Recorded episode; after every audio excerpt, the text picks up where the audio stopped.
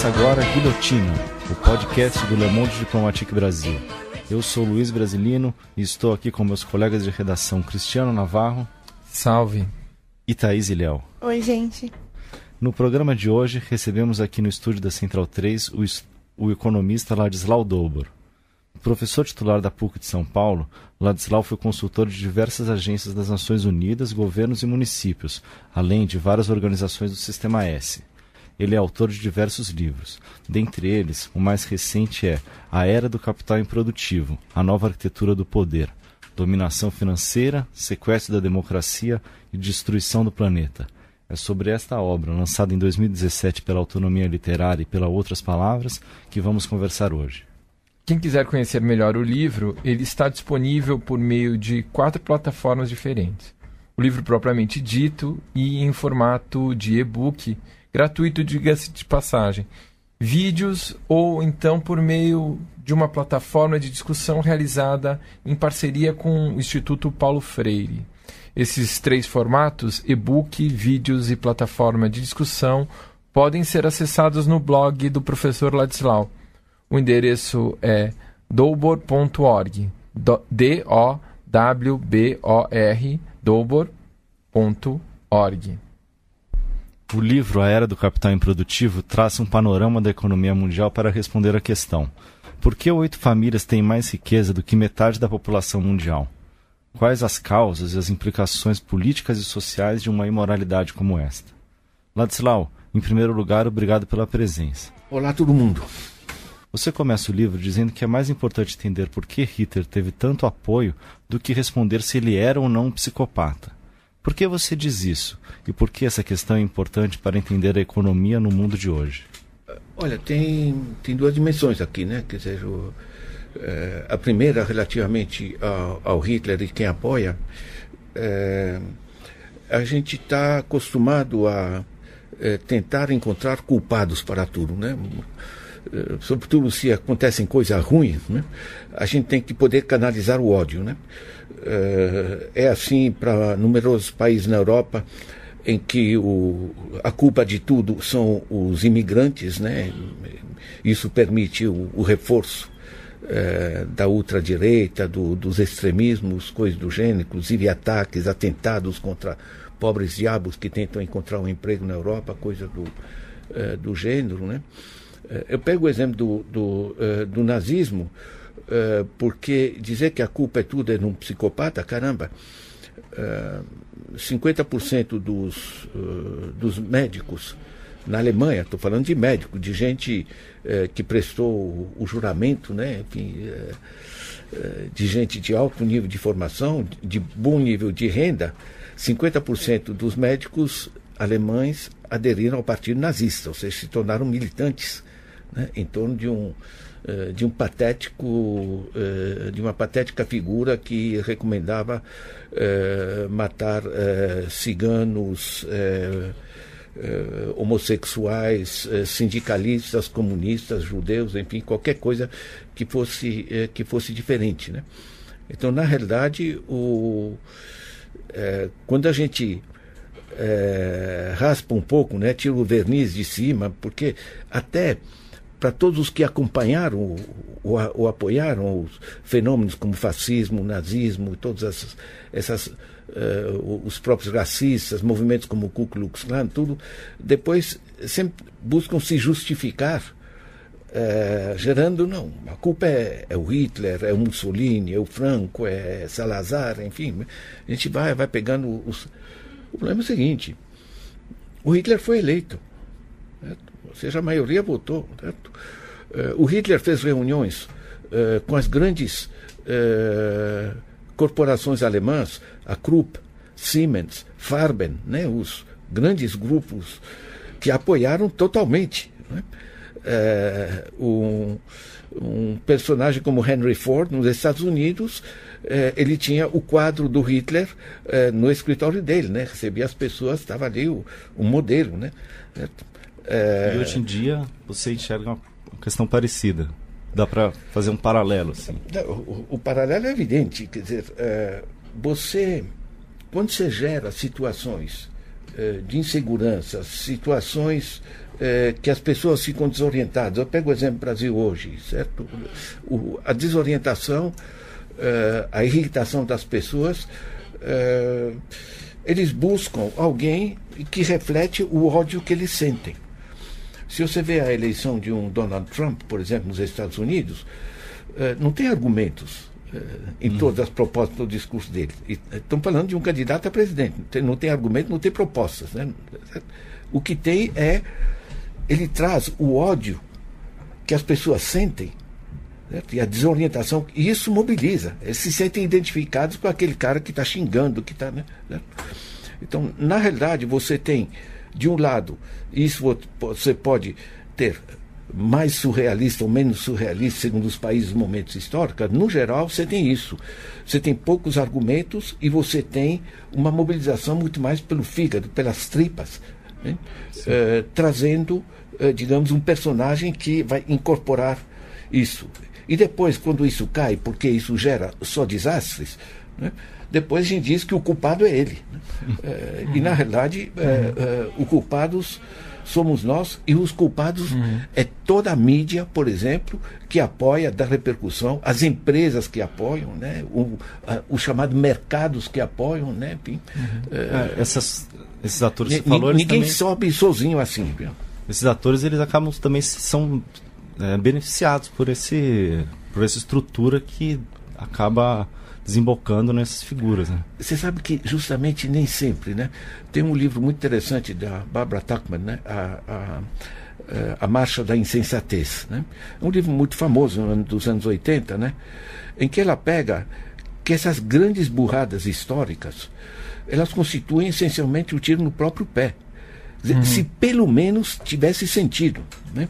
As, uh, os grupos que deram um golpe no Brasil uh, contra Dilma uh, eh, eh, proclamavam que a, a, Dilma quebrou a economia e eles iam reconstituir. Primeiro, não foi a Dilma que, eh, que quebrou a economia, foram esses grupos.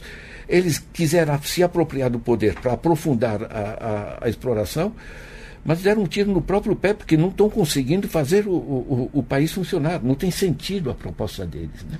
Uhum. Mas Quando a gente não, pega.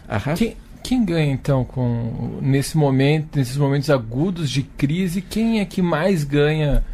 Uh, financeiramente com, com essa crise? Uma forma de dizer é quem ganha. Outra coisa de dizer é que todos perdem. Uhum. Uh, pega a, uma análise histórica que é muito uh, forte nesse sentido, é o seguinte. Uh, o Vietnã, a guerra do Vietnã foi um desastre. Mataram 2 milhões de vietnamitas para libertá-los. Quatro presidentes americanos sucessivos suportaram essa guerra e quanto mais entrava na burrada, mais afundava, porque para sair teria que reconhecer quanto a burrada já se fez. Né?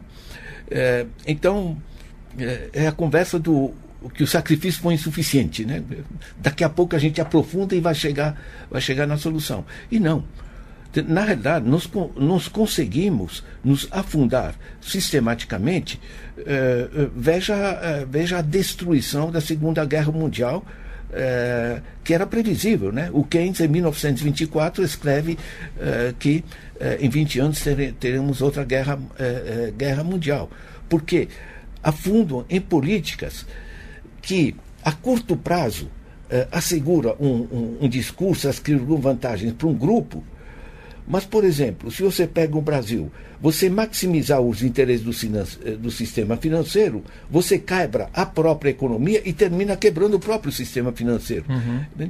É, quando a gente fala da, da, da insensatez e segue esse, essa linha, digamos, de, de, eh, de raciocínio, é que a gente pensar que em política tem um lado, pelo menos, racional, não é necessariamente assim.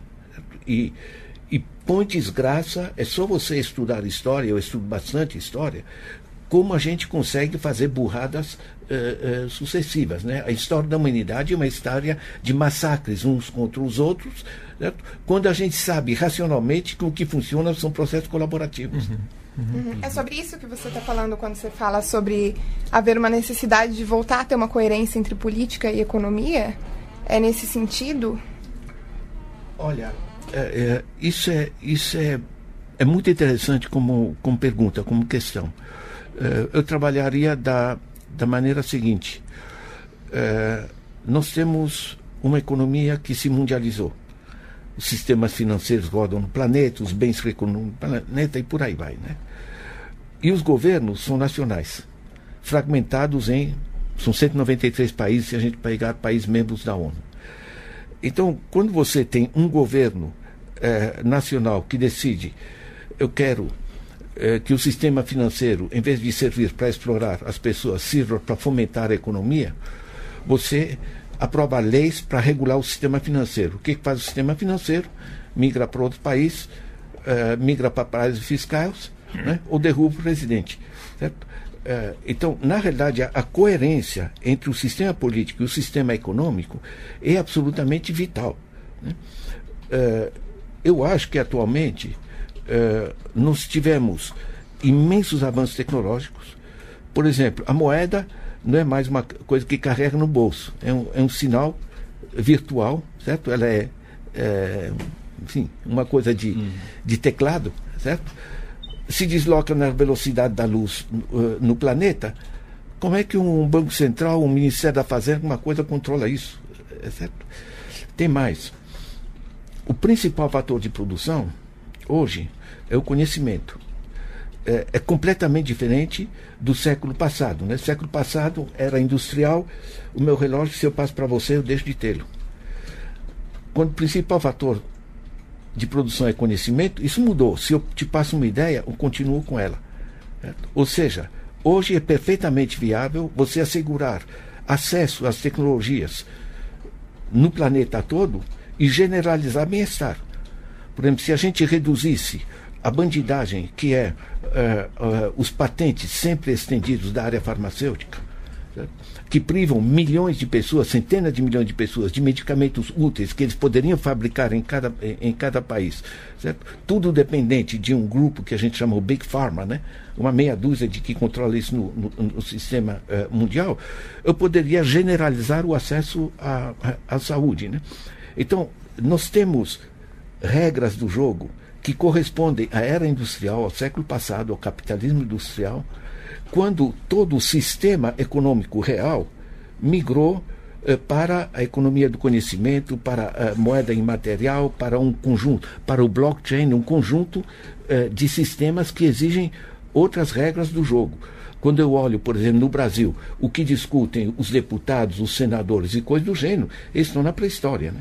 Você falou da Big Pharma, eu queria é, entrar um pouco na, no diagnóstico da, da situação da, da economia mundial que você faz no livro e te perguntar sobre a pesquisa do ETH, Instituto Federal Suíço de Pesquisa Tecnológica, que fez um, uma, um mapeamento aí da rede de controle corporativo global. Será que você pode explicar um pouco o que, que é o que, que esse estudo revelou para é. Veja bem, o livro, em grande parte, eu sistematizo pesquisas internacionais recentes, então ele, é, ele ajuda a entender o processo. Basicamente o seguinte: quando aconteceu a crise de eh, eh 2008, é, foi um raio que caiu assim no meio no céu azul, né? Porque estávamos hum. por cima, né? E de repente se viu uma quebradeira, é, uma quebradeira generalizada, né? Isso é, levou aqui o Instituto Federal Suíço de Pesquisa Tecnológica, que é um tipo MIT da Europa, extremamente muito confiável, né? Tem 31 prêmios Nobel tecnológicos, certo? Fizessem primeir, o primeiro estudo mundial de como funcionam as grandes corporações. Então, selecionaram uh, uh, um conjunto entre milhões, né, os, os principais, 43 mil principais, e começaram a estudar quem controla o quê. Porque uma coisa é dizer que tal empresa vale tantos bilhões de dólares. Outra coisa é que ver que essa empresa e os seus acionistas controlam também outras empresas, que por sua vez controlam outras empresas. Então pegaram o um mapa de controle e o mapa de controle apontou o seguinte: 737 grupos controlam 80% do sistema corporativo mundial. Eles chegam à conclusão elementar uhum. o seguinte: falar em mercado, nesse sentido, mercado no sentido de concorrência, coisa assim, não. Isso aqui é um sistema organizado. A partir daí, eles viram o núcleo dentro do núcleo, são 147, que controlam 40% do sistema mundial e mandam no conjunto Uh, e esse esse núcleo, é, três quartos deles são bancos. Ou seja, uma General Motors não é uma General Motors que manda. Quem manda é o sistema financeiro que controla holdings financeiras, que controla diversos grupos, que controla as finanças, que dizem a General Motors, olha, tal modelo não adianta porque a gente quer rentabilidade de tanto. Ou seja, muda a estrutura de poder, desloca-se o sistema de mercado, o que é muito interessante. Porque o capitalismo tira uma certa legitimidade quando você tem muitos produtores e são obrigados a concorrer entre eles para atingir o cliente.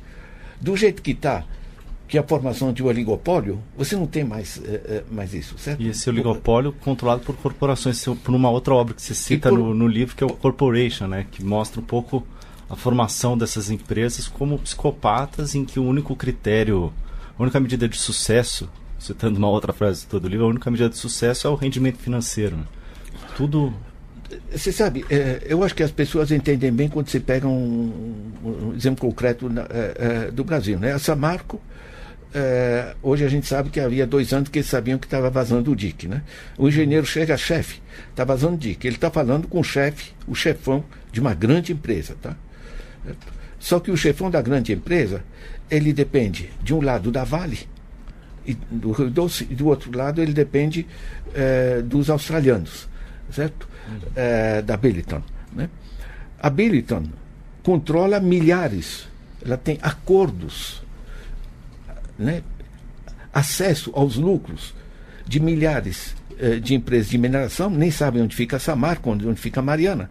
E do outro lado você tem a Vale. A Vale do Rio Doce é controlada, não é ela que manda. Quem manda é a Vale Participações, que é uma holding financeira acima da Vale. Uhum. Quem manda na, na, Vale Participações é o Bradesco. Sim. Quem manda no Bradesco, inclusive acionistas internacionais, coisa do gênero. Ou seja, entre um engenheiro que diz, chefe, eh, vai dar rolo, certo? E os grandes grupos da Billiton, da Vale, Bradesco, etc., o, o chefão da Samarco diz meu amigo, vai lá, tapa um buraco, enfim, vê, vê, se, vê se ajeita. Passa né? o Tá entendendo? Ou seja, a estrutura de poder no sistema corporativo mudou.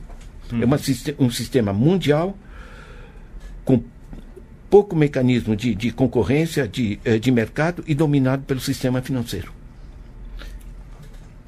Não, então, eu, eu acho também, eh, nesse universo, é, qual, qual é o, o qual o papel, qual o papel do trabalhador e qual é a o que, que é o trabalho nesse universo, Ladislau? Porque, gente, porque muito se fala sobre as profissões e, e o que, o, o que o, o trabalhador tem, é, o que o trabalhador vai fazer no universo totalmente financiarizado é, e, e, com novas tecnologias, né? Dizer, com um avanço de tecnologia sobre empregos. Queria, queria saber de você o que, que, que, você acha que é o, o presente, presente futuro do, do trabalho no, no nesse universo. É, veja bem, tem uma dimensão que é, é do emprego, ou seja, do, do, trabalho, a mudança do sistema é, das relações de trabalho. Né? Você buscava é, um emprego, a, a, empresa te empregava, você é, tinha lá várias décadas, trabalhava direitinho, enfim, né? você entrava num canal está mudando radicalmente por razões tecnológicas. Tá? É uma dimensão. Tem uma fragmentação do trabalho, tem todo o sistema de terceirização, tem todos os sistemas eh, de contratos pontuais né? e, e coisas do gênero, todo o, eh, o, empre, o, empreendedor de si mesmo, o empreendedor individual, enfim, um conjunto de transformações, inclusive de transformações de onde está o emprego. Né? Uh, a indústria nunca mais será um, uma grande fonte de emprego. Certo? Uh, a agricultura vai perder, vai deixar de ser uma, uma fonte de emprego. Para onde estão indo os empregos hoje? Essencialmente para saúde, educação, cultura, lazer, essa, essas áreas aí. As áreas das políticas sociais. Né? Quer dizer, esse é um eixo né, que a gente pega em termos da, da transformação uh, do trabalho e do vínculo empregatício. Né? ele fica muito mais fragmentado, enfim, fica com muito menos instrumentos, digamos, de pressão, tanto assim que a participação do trabalhador na renda, em geral, está baixando uh, no mundo todo, certo? No, no, uh, no, uh, não só no Brasil. Isso é uma dimensão. A outra dimensão é que, à medida que o sistema se financiarizou, à medida que são os grandes bancos e, o, e os interesses financeiros que predominam, a forma de exploração mudou. Você continua com a exploração salarial, mas se você olhar o grosso da exploração hoje das famílias no Brasil é através da dívida. Certo? O endividamento é absolutamente feroz. Você tem hoje 64 milhões de brasileiros que estão enforcados na dívida. Certo? Uma multinacional chamada Serasa Experian declara que o brasileiro tem um nome sujo. Certo? Tecnicamente chamam negativado, né? uhum. né? certo? o povo chama de, de, de uh, uh, com nome uh, sujo. O que, que é 64 milhões de pessoas? São os adultos. Tá? Como você pega mais ou menos 130 milhões de adultos no Brasil, isso significa praticamente a metade da população. Tá? Ou seja, você está numa situação de enforcamento né, da, de grande parte da população, que, o que trava a capacidade de compra reduz a demanda. A pessoa que está privada de acesso a crédito não está conseguindo pagar o que já comprou, imagina comprar, uh, comprar coisa nova. Quando você trava o, o, a capacidade de compra das pessoas e a demanda, as empresas não têm para quem vender. Você reduz uh, a atividade empresarial. Quando você reduz a atividade empresarial, as empresas desempregam. Né? Então, o, o desemprego que a gente tinha em 2013 de 4,8%, hoje está em 12%. É, é, em 12%. Quando você reduz a atividade das famílias, a demanda, e a atividade das empresas, a produção, você reduz os impostos sobre o consumo e reduz os impostos sobre a produção. Você quebra o Estado. Certo? Uhum. Isso que os bancos fizeram é, é, no Brasil. Por que, que isso está ligado diretamente ao trabalho? Porque a pessoa pode até ter um salário razoável, mas se ela paga o dobro pelos produtos, é a capacidade de compra dela que está é, que tá sendo tirada. Entende? Então você tem um, um eixo que é toda a fragilização do emprego, dos contratos, etc., a terceirização, etc., e outro eixo que é a fragilização da remuneração pelos sistemas uh, pelos sistemas da, uh, da dívida. Né? Esse negócio é, é, é, mortal. Eu tenho minha poupança, eu compro uma geladeira, ela me custa R$ 1.200. O grosso da população que não tem como pagar à vista essa geladeira, ele está pagando essa geladeira a 2.700. Uhum. Essa é a ordem de grandeza. E mais, o IBGE vai fazer o cálculo da inflação, não vai é, é, incluir o custo da, uh, da taxa de juros. Não estamos na, na, na ficção científica. Né? Uhum. Você paralisou uh, uh, a economia. Então, entender esses mecanismos, toda essa parte vem na parte final do, do livro. Certo? Eu, quer dizer, anteriormente eu, eu passo do, do geral, reorganização das corporações, depois como isso gera financiarização, como transforma diversas economias, China, Alemanha, Estados Unidos, coisa do gênero, né? que, que também estou desenvolvendo a mesma pesquisa de fluxo financeiro integrado como eu desenvolvi para o Brasil, certo?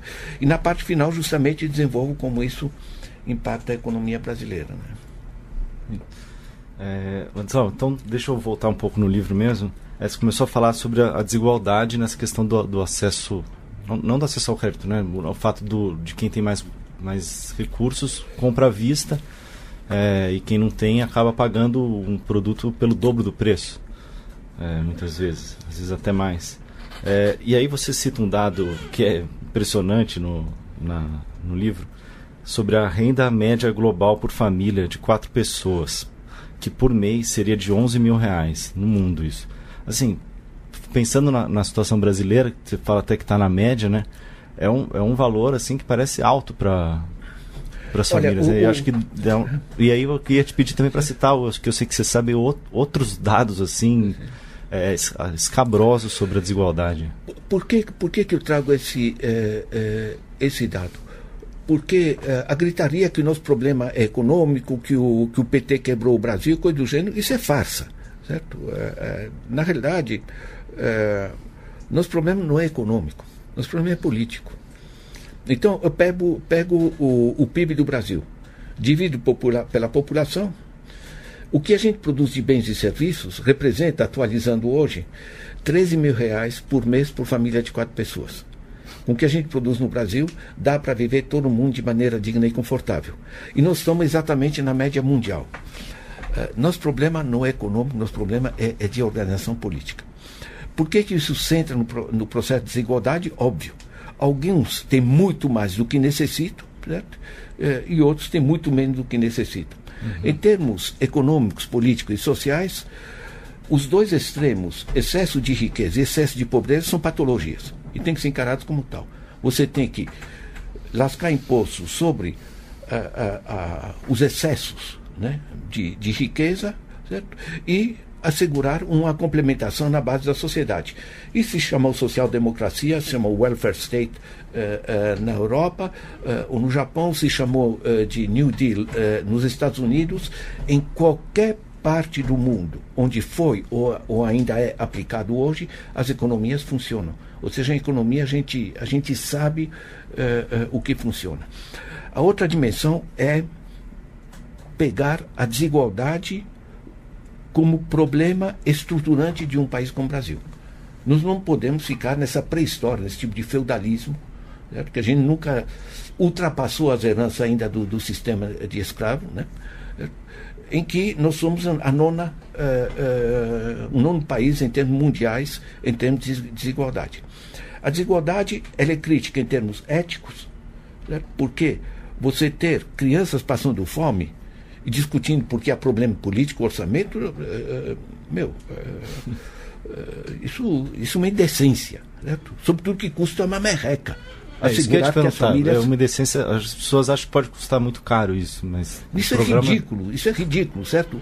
O, o, o, a, Uh, a evasão fiscal no Brasil, que é feita por ricos. Eu sou professor, me desconta na folha, eu não faço evasão fiscal. Os ricos fazem evasão fiscal, é 570 bilhões por ano. 570 bilhões dá 18 vezes o Bolsa Família. Entende? E o Bolsa Família não só ajuda os pobres, as crianças vão comer e vão, vão ser melhor na escola, etc, etc, certo?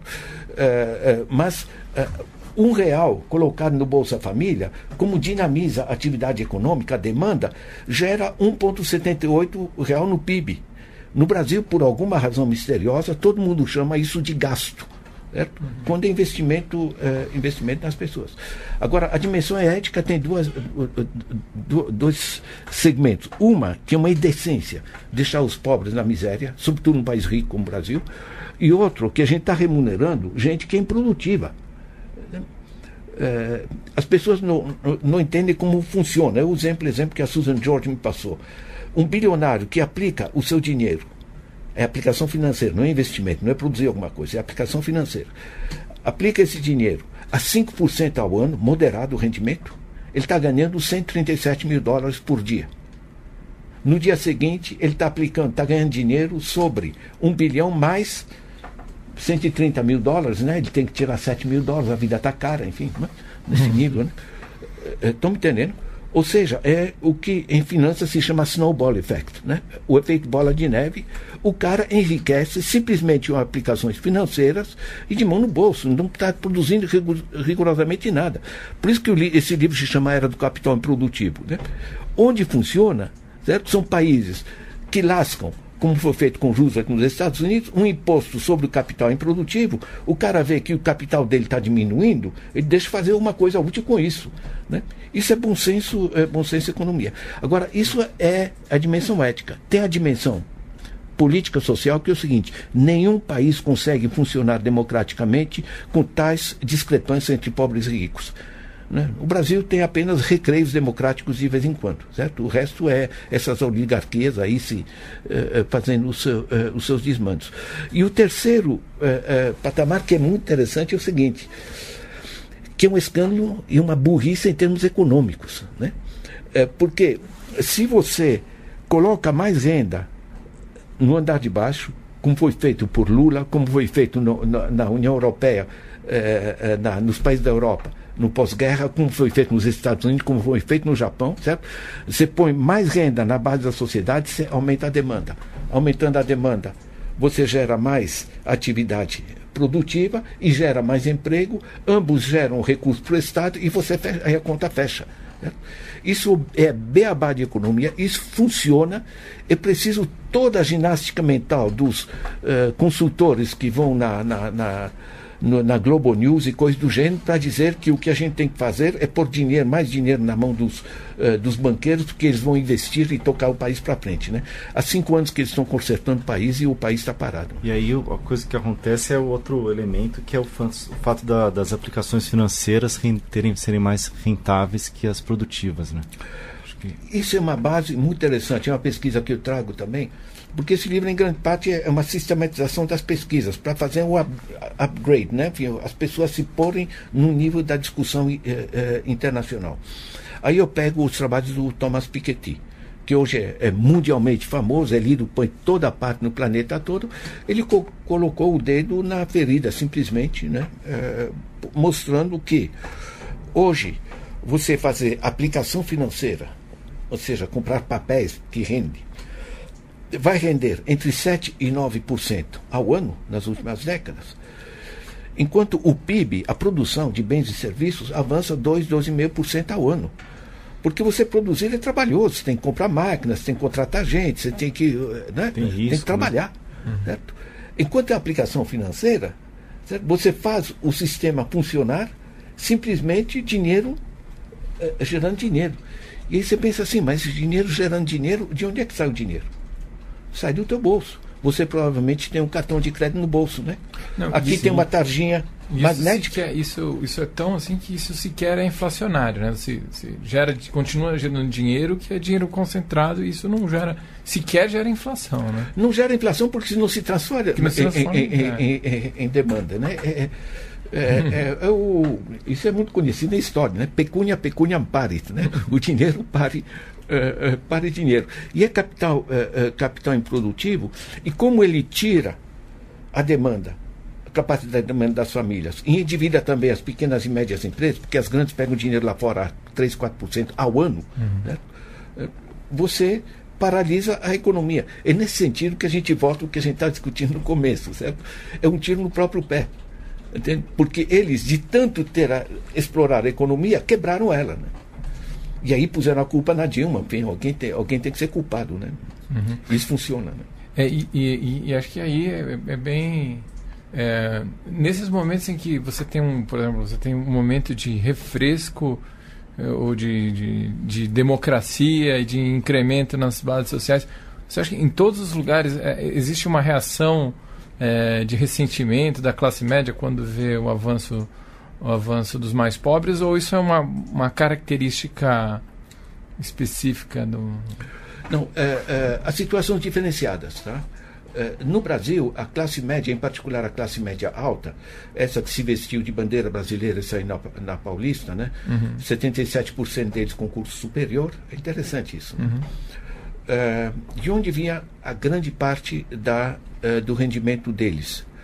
é, vinha de aplicações financeiras, em particular do Tesouro Direto. Uhum.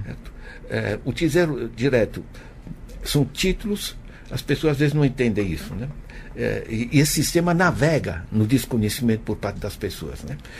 O Tesouro Direto e o pagamento de juros sobre a dívida pública é simplesmente uma forma de você pegar dinheiro da população, impostos, e em vez de fazer educação, saúde, infraestruturas, você transfere isso para bancos, para aplicadores financeiros.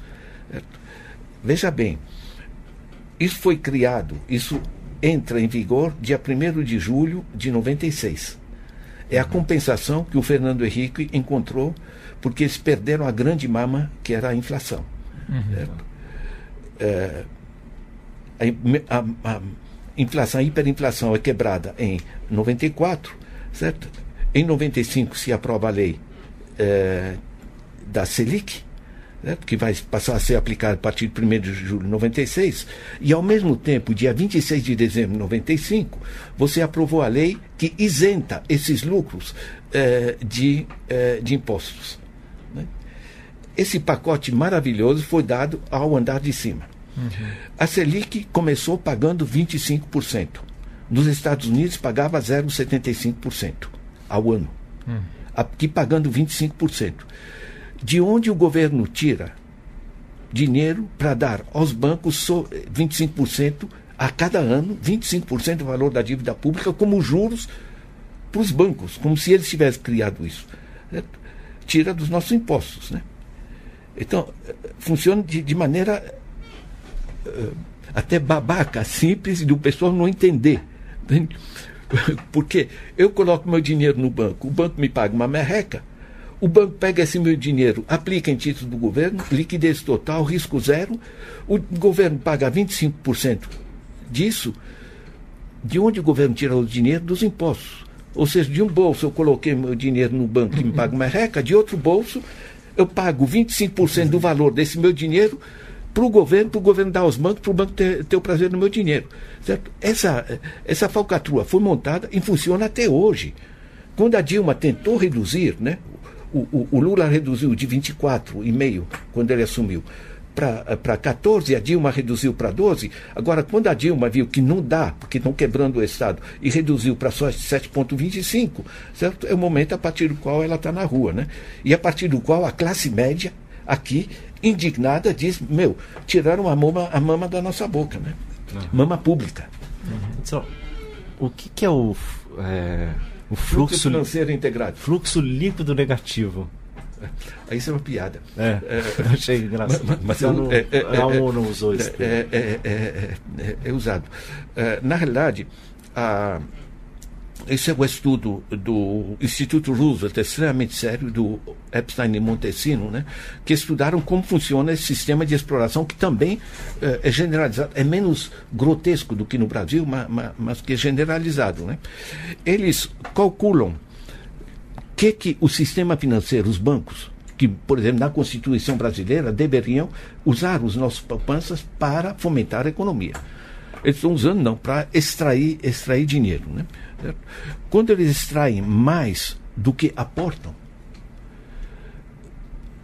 qual é a função deles? Então, quando ele diz que se a gente fechasse o sistema financeiro norte-americano, a economia teria mais liquidez do que com esses, eh, com esses bancos. Então, eles qualificam isso de produtividade líquida negativa. Certo? Quer dizer, no frigir dos ovos, no conjunto, eles estão tirando mais do que estão aportando, do que estão estimulando de, de produção. Então, o sistema que foi criado para fomentar a economia, eu junto poupanças, pequenas poupanças de muita gente, e transformo uh, uh, num crédito a um empresário que vai abrir uma fábrica de sapato, por exemplo, isso é multiplicar, o cara da fábrica de sapato vai ganhar dinheiro, vai devolver os juros e o empréstimo, e, e o, o negócio funciona. Não, eles estão extraindo. Certo? extraindo é um fluxo é, é, financeiro é negativo. Se eu bato a tua carteira, eu posso chamar isso também de fluxo financeiro negativo. Para você, naturalmente. Vou lá então. É, outra, outro aspecto interessante do teu livro é a questão dos paraísos fiscais. Você coloca um dado de. Tem, né, não é claro muito qual, qual montante lá, mas de 20 a 30 trilhões de dólares. Né? Por aí, o que, que, que, é esse dinheiro? Isso existe? Olha, deixa, deixa, é deixa eu trazer o seguinte. Uh, isso está no centro do, da zona generalizada planetária. Tá? Uh, porque a, a, o sistema financeiro não é mais ouro, não é mais moeda papel, são sinais magnéticos sinais magnéticos, a conectividade planetária rodam na velocidade da, da luz do planeta. Os governos nacionais não conseguem, eh, eh, não conseguem eh, controlar esse processo. Né? Não só não conseguem controlar, mesmo, digamos, com seus bancos centrais, coisa assim, como se gerou um conjunto de espaços onde as corporações e os ricos podem colocar seu dinheiro é, de maneira clandestina, de maneira não declarada, com nomes fictícios, com um conjunto de coisas. Ou seja, não só o que eles extraem da nossa economia não reinvestem para produzir alguma coisa, como colocam em paraísos fiscais para não pagar imposto. Né? É, agora, hoje temos cerca de 60 paraísos fiscais. Paraísos fiscais não são ilhas paradisíacas com palmeiras. Por exemplo, o estado de Delaware, nos Estados Unidos, tem mais empresas do que habitantes. É, então, na realidade, você tem tantas zonas livres de qualquer controle, que, portanto, permitem qualquer ilegalidade, que o conjunto do sistema legal também não funciona. Porque quando você tenta apertar aqui, ele automaticamente é o que a gente chama de sistema sabonete. Né? Um país aperta aqui ele escapa para o outro, né? e uhum. vice-versa. Né? Então, na realidade, você gerou um, é, uma zona imensa, planetária, de vale tudo, cerca de 60 paraísos fiscais, onde você pode fazer é, é, o que quiser. Agora, os montantes são importantes. Ninguém entende que aqui é 20 trilhões de dólares. Não. Mas, por exemplo, todos sabem que nós temos uma catástrofe planetária uh, avançando, é só olhar os tufões, as secas, os incêndios, etc., que é a mudança climática. Né? Nós temos que enfrentar isso. Se juntaram chefes de Estado em 2015 em Paris, do mundo todo. Se negociou uma imensa decisão, toda uma preparação de anos para chegar a uma decisão temos que agora mudar a matriz energética, a matriz de transporte, etc., para deixar de condenar o, o, o, planeta. Né? Não temos eh, mais gerações pela frente. Né? Chegaram a uma corajosa decisão que nós vamos colocar nisso 100 bilhões de dólares ao ano. Parece muito. O que está em paraísos fiscais, se eu pegar o mínimo, o arredondamento, o, o Economist britânico diz, são 20 trilhões de dólares que estão em paraísos fiscais. 20 trilhões de dólares é 200 vezes mais do que corajosamente todos os países do mundo decidem, salvo os Estados Unidos, enfim, decidem colocar para resolver o problema climático. Está me entendendo quais são as ordens de grandeza? O PIB mundial, tá? É, esses dados dos é, entre 21 e 32 trilhões é, são dados de 2012. Na época, o PIB mundial é 73 trilhões. Dá para você ter uma, uma coisa. É. E mais, o capital especulativo, os chamados derivativos, na faixa de 630 trilhões. Tá? Cerca de oito vezes uh, o, o, o, PIB mundial. É, o sistema econômico se deslocou. Certo? O sistema financeiro que, era, que foi criado para estar a serviço da dinamização do sistema produtivo ele manda no sistema produtivo e o paralisa e o, e, e, e o extrai. Ele se tornou parasitário. Né? O, o Zygmunt Bauman chama o capitalismo, uh, o capitalismo pa, uh, parasitário. É um fluxo financeiro negativo no sistema, uh, no sistema todo, todo do planeta. Isso gera um, um desequilíbrio, inclusive, por exemplo, para bancos como o HSBC, fazerem lavagem de dinheiro de droga de maneira escancarada pelo planeta fora, certo? E está, eh, enfim, grande parte está em, em, Genebra, né? É, quando você pega eh, os, o fluxo de commodities no mundo, é controlado por, essencialmente por 16 grupos. Estão praticamente todos em Genebra, no, no paraíso fiscal da, da Suíça. Né? Então, na realidade, se você soma os paraísos fiscais, o fato que o dinheiro é, é uma uh, coisa imaterial que circula na velocidade da luz, são, são eh, sinais magnéticos, e o fato que esse sistema e fluxo financeiro é global, enquanto cada país tenta ele sozinho controlar um pedacinho dele, o mix que isso gera é simplesmente descontrolado, né? Passa a ser um poder do sistema. Financeiro sobre o resto. Né? E esse sistema financeiro passa a extrair mais do que a capacidade de produção das populações. Então ele e vai se enriquecendo. do planeta também. Né? Como é? E do próprio planeta, meio ambiente, que aí... Uhum. Mas, mas, é tudo, né? Quer dizer, o impacto sobre o meio ambiente é só pegar o próprio exemplo da Samarco, né? Uhum. Você uhum. destrói o meio ambiente porque é, tem que render um bilhão de dólares para Billiton e para uh, e para Vale uh, participações. Uhum. Né? Ladislau, o que você comentou agora também sobre o Acordo de Paris, que o Trump retirou os Estados Unidos do Acordo de Paris também. É, a BBC fez uma matéria falando sobre isso e eles associavam é, essa decisão do Trump com o discurso dele do American First. É, é, possível estabelecer essa relação entre o nacionalismo, esse discurso muito nacionalista, e indo na contramão dessa, dessa governança planetária que você fala? É, olha, eu, eu, acho que são, são, dois níveis diferentes, né? É, quando ele diz é, America First, ele está gerando agradáveis cócegas no patriotismo americano, né? o, a população dos Estados Unidos não diz America First. Ela diz We're the best, fuck the rest. Né? essa, essa expressão é, que bom. vocês podem traduzir. é uma versão popular uh, que certamente é o que pensa uh, uh, o Trump, mas let's make America first, porque ele tem marqueteiros ao lado dele que tentam introduzir um pouco de controle. Então, tem o um lado que é simplesmente de marketing político. esse tipo de gente, eles não falam o que é útil para o país e falam o que é, levantam por pesquisas, hoje individualizadas, né, com todos os sistemas de vazão de privacidade, né, o que as pessoas querem ouvir. A parte ambiental, está eh, ligada uh, ao fato que está muito próximo do, do Trump o conjunto da indústria tradicional uh, de construção, que extremamente afeta profundamente todo o meio ambiente, da, da área de transportes né, e da área de produção de energia, em particular o carvão e o, e o petróleo. Né? Esse é o povo dele. Certo? Então, eh, ele eh, sair do, eh, do Acordo de Paris faz parte de um apoio aos grandes grupos, né, inclusive a todo o sistema de commodities. Né. As commodities, essas que, que eu mencionei, que os 16 grupos, nós estamos falando no sangue da economia mundial, tá? porque ela pega os minerais metálicos, né?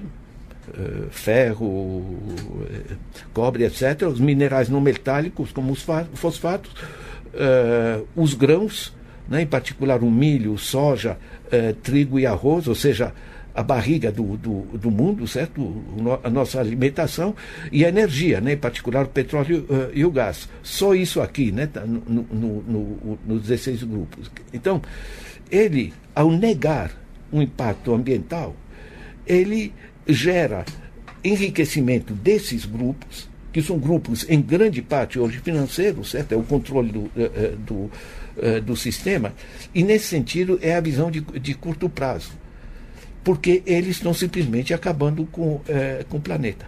Agora, o que é muito divertido em termos políticos, né, e que, que, que é legal você juntar esse, esses elementos na pergunta, é que se você pergunta a um democrata, né, membro do Partido Democrata nos Estados Unidos, se há aquecimento, ele diz, claro, está provado. Né?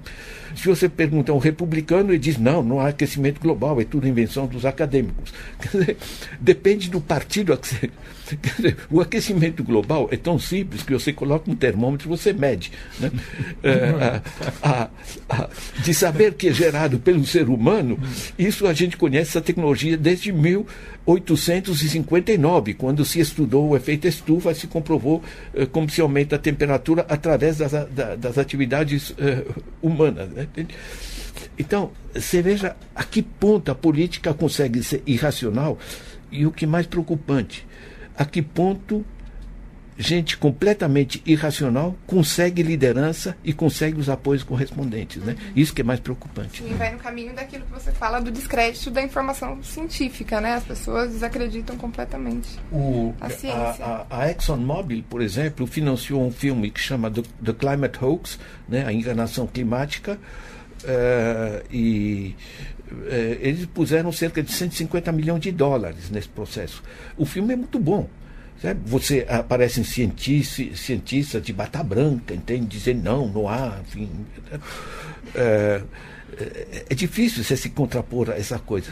Eles não vão dizer que não há aquecimento, porque não, não, dá para negar, né? Mas dizer nós estamos estudando, discutindo, porque há controvérsias. No momento que há controvérsia, você justifica a inatividade, estão aguardando resultados. E estão empurrando uma coisa que eles sabem. Todas as grandes empresas, a Shell, etc., já fizeram as pesquisas e sabem que tá, estão gerando aquecimento global e já estão preparando as alternativas tecnológicas. Certo? Mas enquanto dá para maximizar quanto eles mamam, não é que eles sejam bestas ou malvados.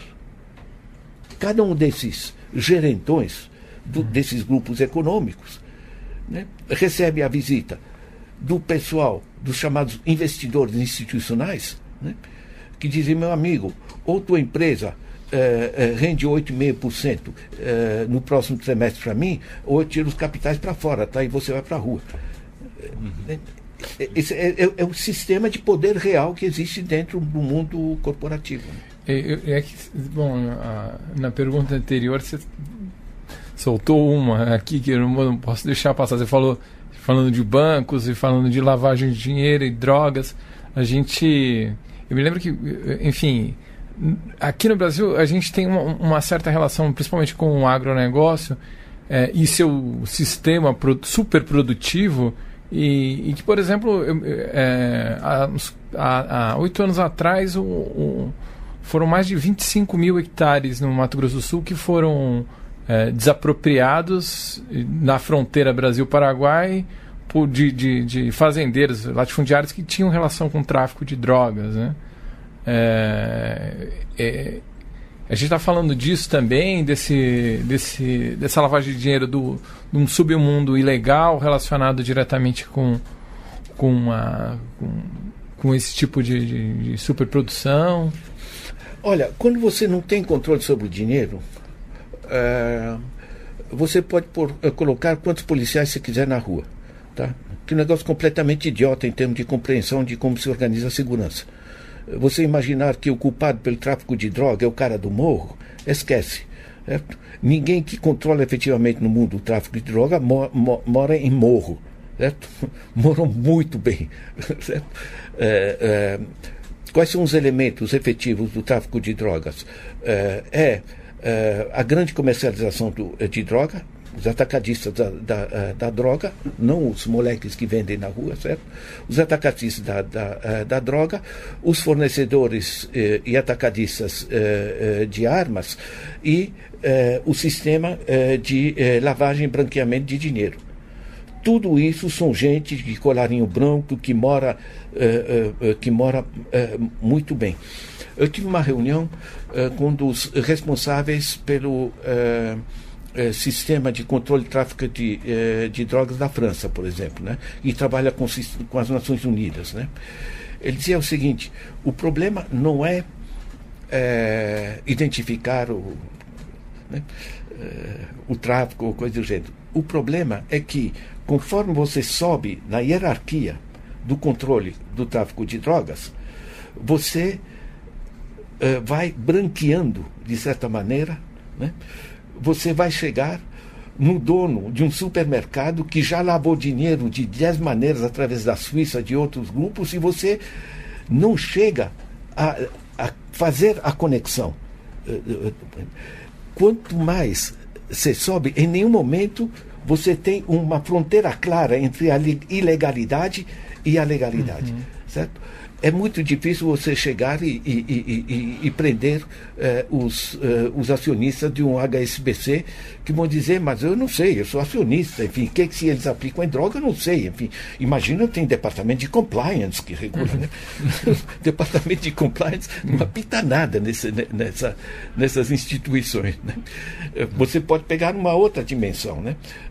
Como é que, eh, como é que foram parar 520 bilhões de dólares? Nós estamos falando em, em um terço do PIB do Brasil, tá? Que sai todo ano. O estoque está lá fora, um terço do PIB do Brasil. Como é que foi parar lá? Não em malas, nem coisa do gênero, tem que se transferir, né? Certo? Os bancos, né? No Brasil uhum. tem departamentos que eles chamam de otimização fiscal. Né? É simpático como nome, né? É Olha, quanto pior a barbárie, mais o nome é, é buscado como é que tal como o fluxo. Fluxo negativo. fluxo líquido negativo que você, é, que você é, é, organiza, né? É, os, é, os grandes ditadores do mundo, as suas fantásticas fortunas, o pessoal da, da, da Indonésia, o pessoal da, da eh, do Congo, Brazzaville, etc. Está ali, entende? Está ali. E do Brasil, certo? as grandes fortunas estão todos lá. Certo? Eu peguei o relatório do, uh, uh, do valor econômico. Né? Um banco pequeno, por exemplo, como o Pactual, tem 31 empresas em paraísos fiscais. Como é que funciona?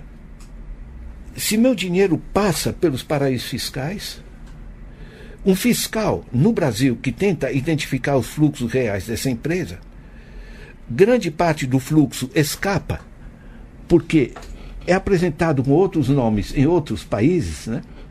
E como ele não tem acesso, se ele for lá via Interpol, coisa do gênero, vai encontrar uma placa com o nome da empresa e vai encontrar lá dentro o advogado que vai dizer: Eu não estou autorizado a dar informações sobre o meu cliente. Uhum. Então, na realidade, como você não fecha a conta da empresa do Brasil, e em grande parte a conta dela fecha lá fora, você não consegue sequer fechar a conta internamente. Então, na realidade, não é que tem uma economia aqui dentro e uma economia paraísos fiscais o sistema ilegal faz parte do conjunto do sistema. Por isso, praticamente todas as corporações têm raízes ou conexões, digamos, ou pipetas né, para, para, os, uh, para os paraísos fiscais. Né? E daí se gera uma paralegalidade que é absolutamente fantástica, né? porque para você colocar 520 bilhões de dólares a mais ou menos 1,8 trilhão de reais, tá? num PIB de, seis, país de, de 6,3 trilhões. Você está falando num monumento fenomenal, certo? De, de, eh, de dinheiro, né? Nós estamos falando em centenas de vezes o Bolsa Família e todas essas coisas. Aliás, falar que o Bolsa Família, que as políticas sociais representam gasto, isso, isso gerou o, o, o, a crise no Brasil, é, é, é uma, é uma, é, uma bestialidade. Né? Porque é, eu não sei como é que se sentem as pessoas que afirmam uma coisa dessa, né? Bom, tem gente que, que aceita qualquer burrada por vontade de acreditar, né? Mas gente que entende do pedaço é má fé, gente. Então, é, falando um pouco agora de, de perspectivas aí para a crise, eu queria te colocar primeiro um lado das de forças políticas dominantes aí que tentam é, receitar e que vem vencendo né, esse, esse debate no mundo é, mais, mais do mesmo para resolver a, a crise, ou seja, mais desregulamentação, mais, mais austeridade, o que alguns chamam de austericídio, né? É, eu queria saber assim, o que, que, que se pode falar sobre isso, assim, se como que faz para parar essas forças? É, elas às vezes passam uma imagem tipo de uma de uma besta, de um animal voraz que não consegue parar de devorar tudo que tem pela frente, mesmo que isso vá colocar é, a própria existência dele em risco, né? Como a gente falou no início, todos perdem. Você sabe, tem tem bactérias que são parasitas, né? Mas que são inteligentes, né? Nós temos um monte disso dentro do nosso organismo, né? E elas mais ou menos convivem, né? chupam o nosso alimento, vivem, vivem da gente, mas tudo bem. E tem bactérias que matam o próprio hospedeiro. E isso é uma bactéria que não é inteligente, porque a pessoa morre e elas, elas acabam é, morrendo juntos, tendo, que migrar, coisa do gênero. Né? Isso é a razão porque um dos principais pesquisadores do sistema financeiro atual, o Michael Hudson, escreveu um livro que chama Killing the Host Matando o Hospedeiro ou seja, um sistema de parasitos. Né? Eu lembro que o, é, é, o Paulo Moreira Leite, né, o jornalista, estava né, tá me perguntando numa entrevista sobre o sistema financeiro, mas é, é, o quanto pra, é suficiente para essa gente? Não tem um quanto é suficiente. Porque eles arrancam o que podem, porque em torno dos acionistas que querem o máximo, né? E em torno dos administradores que só vão aumentar o seu bônus se aumentar o que eles rendem para o pessoal financeiro uh, uh, de cima. E o conjunto dos advogados e o conjunto dos aspones, né, enfim, o, a, a, a, essa, essa massa de interessados em manter o sistema, né, que também recebem os bônus, essa, essa parte. Né, com, essa, com essa estrutura você não consegue romper o, o, o processo e isso explica a crise de 2008. Né?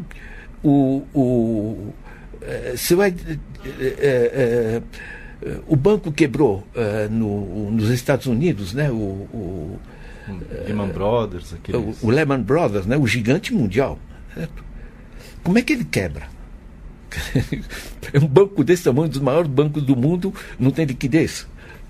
É, então, na realidade, como é que eles trabalham? É o sistema que a gente chama de alavancagem, né? Eles não emprestam o dinheiro que eles têm, né? Porque esse dinheiro que eles têm, por exemplo, pessoas que depositaram seu dinheiro ali, é, tem uma pequena remuneração. Mas como eles sabem que, que quando eles emprestam dinheiro a alguém, essa pessoa não vai retirar o dinheiro agora, então eles dá para multiplicar e emprestar muito mais do que eles têm em caixa. Isso se chama alavancagem. Certo? Na realidade, eles emprestam dinheiro que eles não têm e que, portanto, está a custo zero. Uhum. E por isso eles multiplicam isso o mais possível. Certo? O Lehman Brothers, em 2007, tem uma alavancagem de 1 para 31. Então, por exemplo, eles têm 10 bilhões em caixa, emprestam 310. De repente, uma pequena porcentagem dessa gente vai retirar um dinheiro. Não, como dinheiro? Você tem crédito. Se quiser, a gente abre outro crédito para você. Não, mas, mas, mas como dinheiro? Pânico. Liga para o City. Né? Vem cá, eu tô com um problema, que tem um cara completamente maluco que quer o dinheiro, quer aquele, aquele negócio de dinheiro mesmo. Né? dinheiro? Dá para você me passar? E o City responde, meu amigo, eu estou na mesma, porque eu também, a minha alavancagem não está que nem a tua, mas enfim, está entendendo? Aí vai em cadeia. Então, na realidade, é, é um, é um sistema em que a, a, a lógica de longo prazo não é de sustentabilidade de um negócio que gera emprego para as pessoas, que gera um ambiente sustentável, que reduz a desigualdade, que faça uh, o planeta funcionar para o bem-estar das pessoas, que é isso que a gente busca. Certo? Nós geramos um sistema que é a era do capital improdutivo, que é essencialmente uh, um sistema, uh, um sistema destrutivo. Então, em discussão, né? por exemplo, no último G20 se aprovou o chamado Base Erosion and Profit Shifting, BEPS, né? deve entrar em vigor no, no, no, próximo ano, se é que entra em vigor, mas foi assinado por países que representam 80% do PIB, para tentar travar os sistemas mais ilegais no nível internacional. Certo? Ponto de interrogação se, por exemplo, o Trump vai aceitar uma, uma coisa dessa. É... Na realidade, eu volto ao ponto inicial nós somos uma economia globalizada, não temos governo global. Isso aqui está virando uma zona. Então, a gente está terminando. É, eu queria te perguntar isso um pouco sobre é, que caminho seguia um, uma governança global, regulação dos bancos. São, acho que se você puder resumir assim um pouco, porque são muito, é muito complexo né, essa questão. Olha, uh, de um lado não é complexo. Tá? Se você organiza a economia em função do bem-estar das famílias, funciona. Porque você produz as famílias, você repassa recursos para as famílias poderem comprar, o que aumenta a demanda, o que dinamiza as atividades econômicas. As atividades empresariais geram imposto, o consumo também gera imposto, a conta fecha. Isso funciona na Suécia, funciona na China, na Coreia do Sul, funciona no Canadá, funciona em um monte de, eh, eh, de países. Não precisa estar discutindo se economia é heterodoxa, ortodoxa, coisa do, eh, coisa do gênero. A gente sabe o que funciona. Certo? O problema é ter a força política para dizer às oligarquias de sempre, que estão acostumadas a mamar de maneira completamente descontrolada e cada vez mais sem produzir, que, gente, por favor, né, é, é, o que eles dizem na, na, na esquina para um, os pedintes, né, vai trabalhar vagabundo. Né, entende? É, é o recado que eu, de maneira simpática, recomendaria.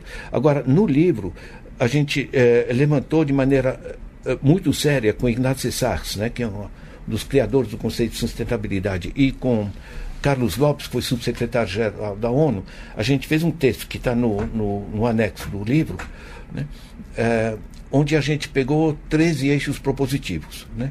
Redução da desigualdade, redução da, da uh, jornada de trabalho, uh, uh, flexibilização do sistema de patentes, um conjunto de coisas que façam a, a, a economia funcionar. Né? E não, não são coisas, não, não são coisas complicadas. O problema é que a estrutura de interesses de mega bilionários né, do, do planeta que estão ganhando e estão cercados de um conjunto de interesses, né, de, de é, é, enfim, de grandes fortunas, de gente que nas empresas recebe os bônus, né, toda essa pirâmide extremamente reduzida, né, que gerou uma dinâmica que não se sustenta nem em termos sociais, nem em termos ambientais, além de ser indecente em termos econômicos, né? porque o básico de uma economia que funcione é que a remuneração das pessoas seja eh, tenha correspondente contribuição produtiva deles. Né? Quando você rompe isso, você gera o desregramento atual. Estamos chegando ao final de mais um Guilhotina. Acompanhe o Le Monde Diplomatique Brasil nas redes sociais e assine o nosso feed no seu tocador de podcasts preferido. Muitíssimo obrigado, Ladislau. Tchau, Cristiano. Tchau, Thaís. Tchau. Tchau, tchau. Até a próxima.